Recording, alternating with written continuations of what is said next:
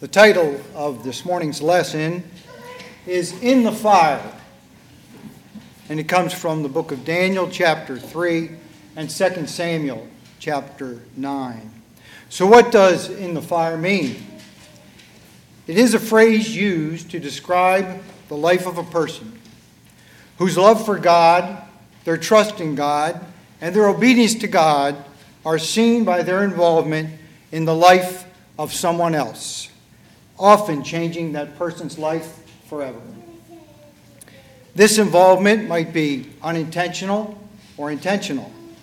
An example of in the fire that is unintentional is that of Shadrach, Meshach, and Abednego. In Daniel chapter 3, these three men were Jews who refused to bow down and worship the golden image that King Nebuchadnezzar of Babylon had erected. Because of their refusal, they were thrown into a fiery furnace. God delivered them from the furnace. Their love of God, their trust in God, and their obedience to God changed the life of King Nebuchadnezzar.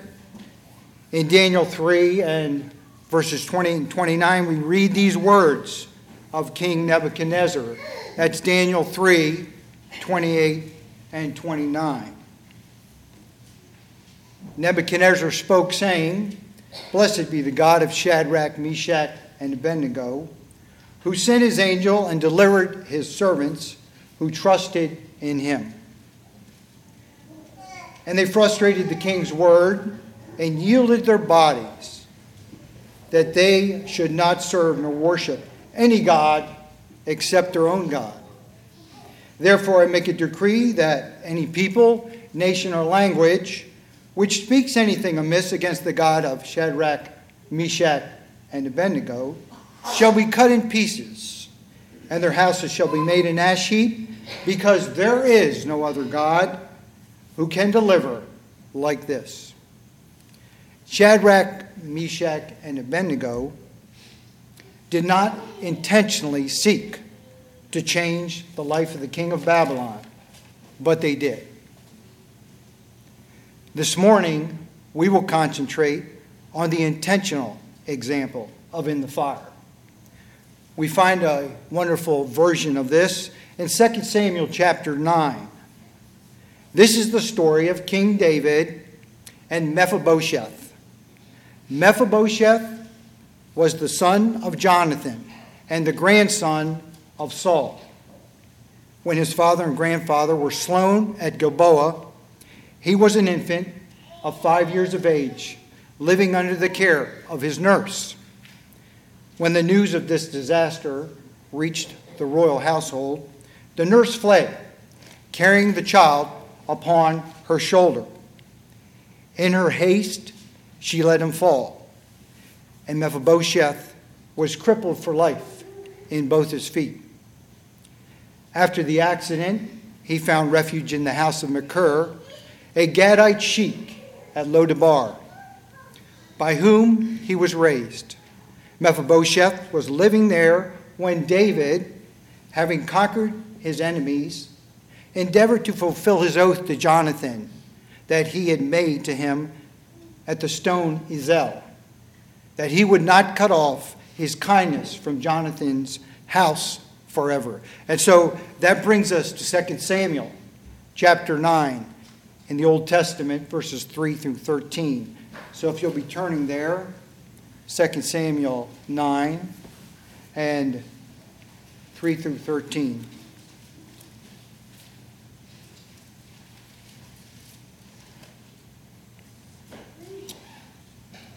You don't know how many times I had to practice that guy's name. Then the king said, Is there not still someone of the house of Saul to whom I may show the kindness of God? And Ziba said to the king, There is still the son of Jonathan who is lame in his feet. So the king said to him, Where is he? And Ziba said to the king, Indeed, he is in the house of Makir, the son of Amiel, in Lodabar.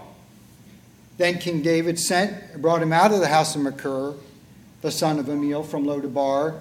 Now when Mephibosheth the son of Jonathan, the son of Saul, had come to David, he fell on his face and prostrated himself. Then David said, Mephibosheth? And he answered, Here is your servant.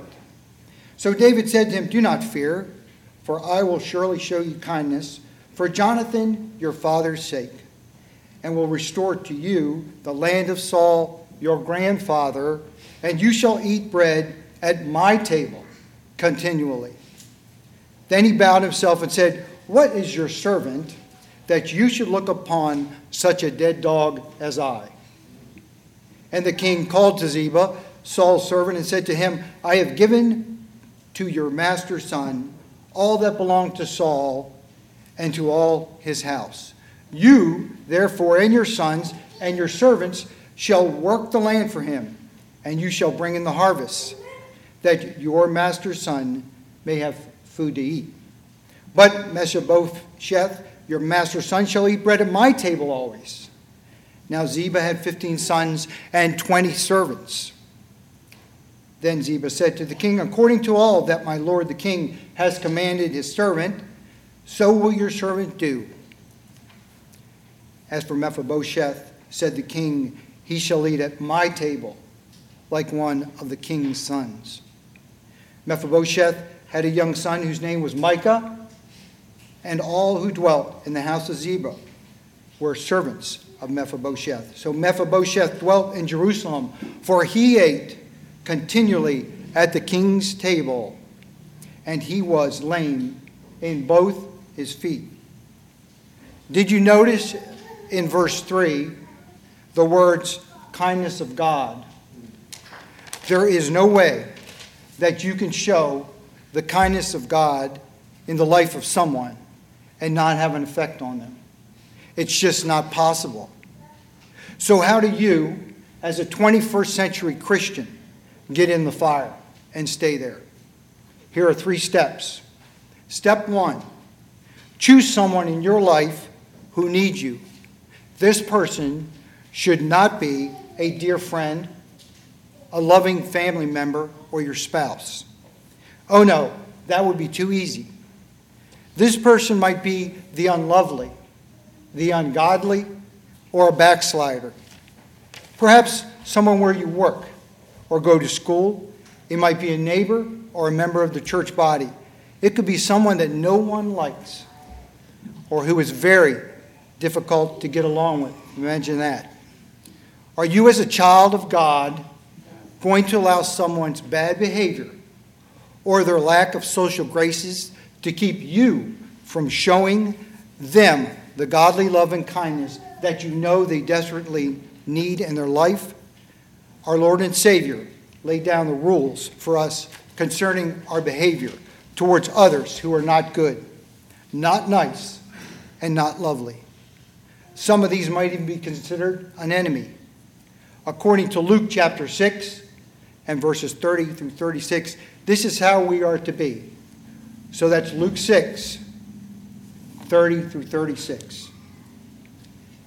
Give to everyone who asks of you, and from him who takes away your goods, do not ask them back.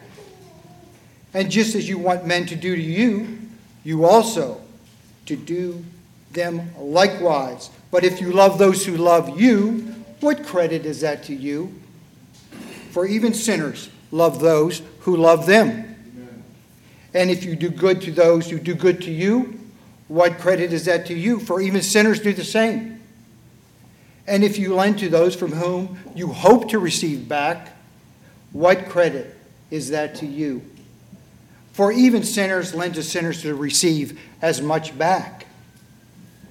But love your enemies, do good, and lend hoping for nothing in return.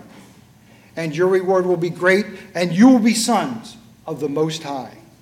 For he is kind to who? The unthankful and the evil. Therefore, be merciful, just as your Father is also merciful. Step two make time for this person. Rid your schedule of unimportant and unnecessary distractions. You will never understand a person and their needs unless you spend time with them. It takes personal sacrifice and commitment to be in the fire. In most cases, the person's needs will be twofold they will be spiritual and either physical, social, or financial. Some people will have three of these needs, and in rare cases, all four. The spiritual need will always be the greatest need, however, it usually will not be the most immediate.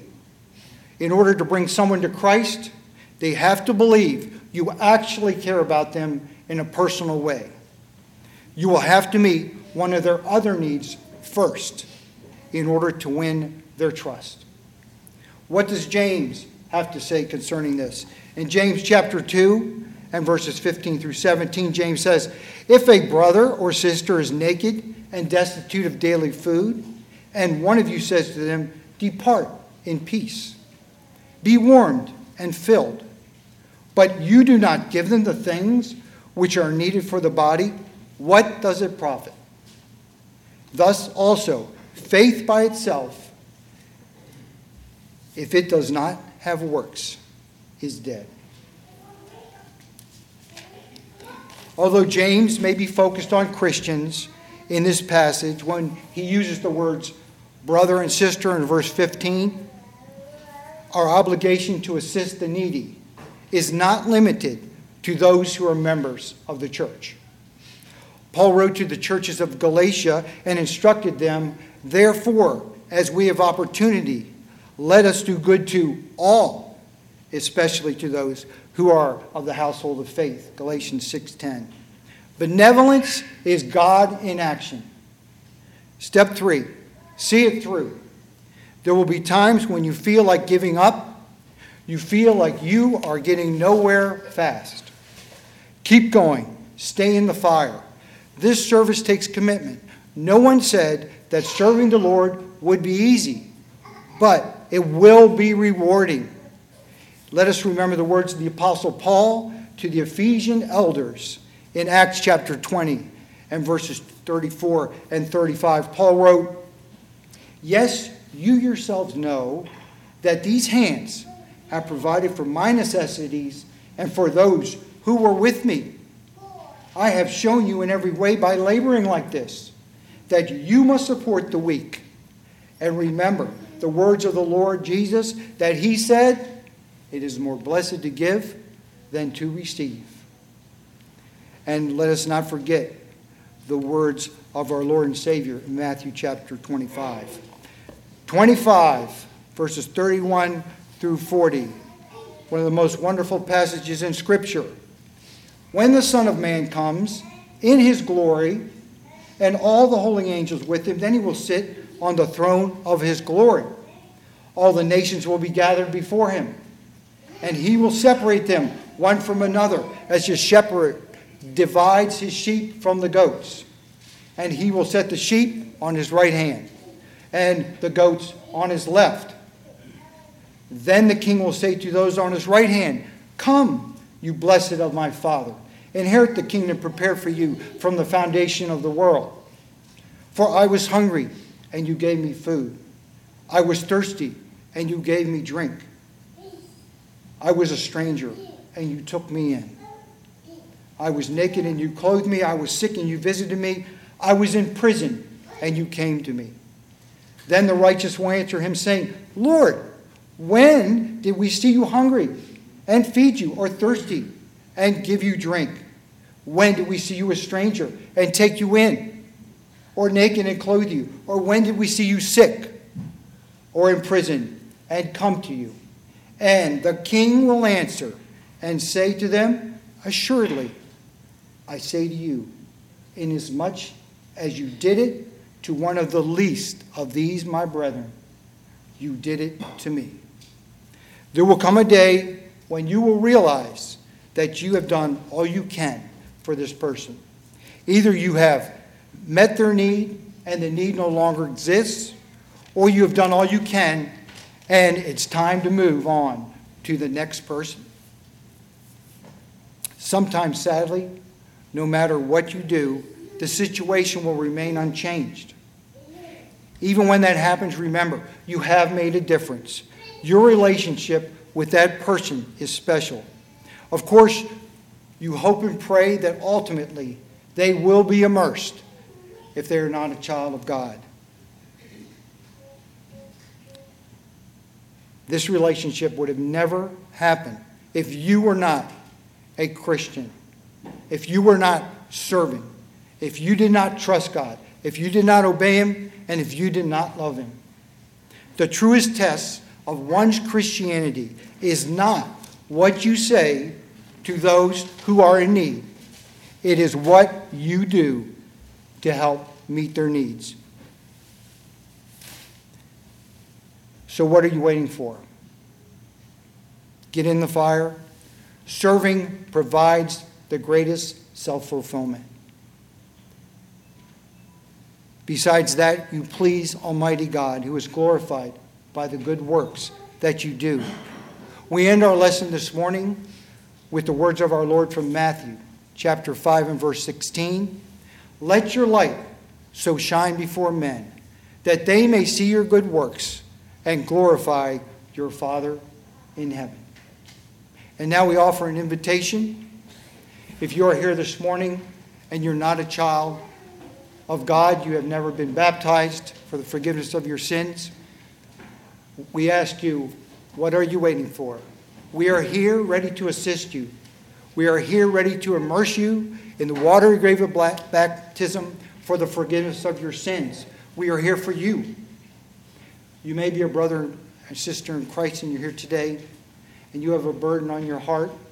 There is something that is in your life and you need us to pray for you. You need us to support you in some way. Whatever your need is this morning, let us know what that is as together we stand and sing our hymn of invitation.